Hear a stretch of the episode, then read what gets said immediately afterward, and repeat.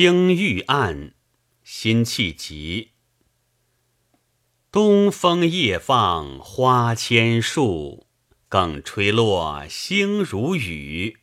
宝马雕车香满路，凤箫声动，玉壶光转，一夜鱼龙舞。蛾儿雪柳黄金缕。笑语盈盈暗香去，众里寻他千百度，蓦然回首，那人却在灯火阑珊处。写上元灯节的词不计其数，稼轩的这一首，却谁也不能视为可有可无。即此亦可谓豪杰了。然究其实际，上片也不过渲染那一片热闹景况，并无特意独出之处。看他写火树，固定的灯影也；写星雨，流动的烟火也。若说好，就好在想象，是东风还未吹开百花。却先吹放了元宵的火树银花，它不但吹开地上的灯花，而且还要从天上吹落了如雨的彩星，燃放烟火，先冲上云霄，复自空而落，真似陨星雨。然后写车马，写古乐，写灯月交辉的人间仙境。玉壶，写那民间艺人们的载歌载舞，鱼龙漫演的社火百戏，好不繁华热闹，令人目不暇接。其间宝也、雕也、凤也、玉也，种种丽字，总是为了给那灯宵的气氛来传神，来写境。盖那境界本非笔墨所能传写，幸亏还有这些美好的字眼，聊为注意而已。总之，我说稼轩此词前半实无独到之胜，可以大书特书；其精彩之笔全在后半始见。后片之笔置景于后，不复赘述了。专门写人，看他先从头上写起。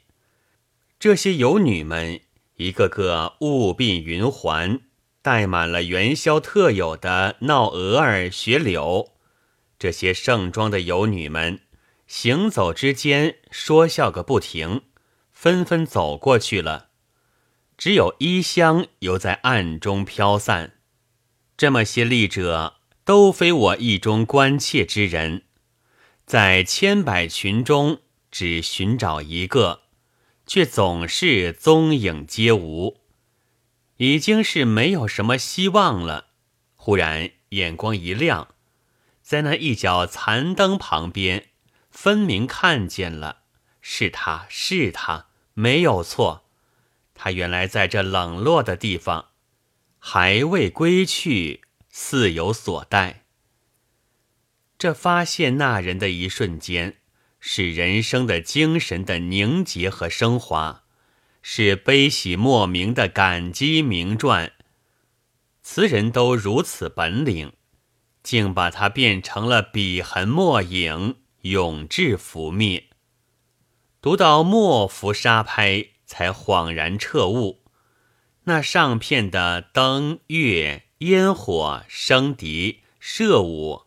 交织成的元夕欢腾，那下片的惹人眼花缭乱的一对对的丽人群女，原来都只是为了那一个意中之人而设而写。倘无此人在，那一切又有何意义与趣味呢？多情的读者至此不禁层层泪落。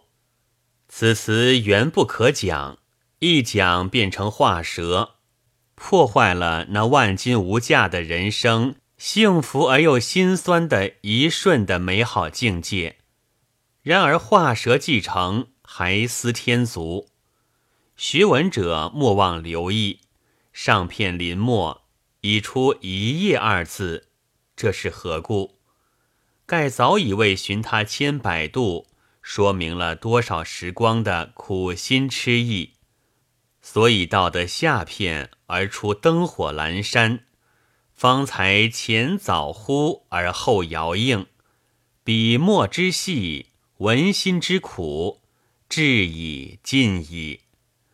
可叹世之平者，动辄为稼轩豪放，豪放，好像将他看作一个粗人壮士之流，岂不是一物学人乎？王敬安《人间词话》曾举此词，以为人之成大事业者，必皆经历三个境界，而稼轩此词之境界为第三，即最终最高境。此特借词喻示，与文学赏析已无交涉。王先生早已先自表明。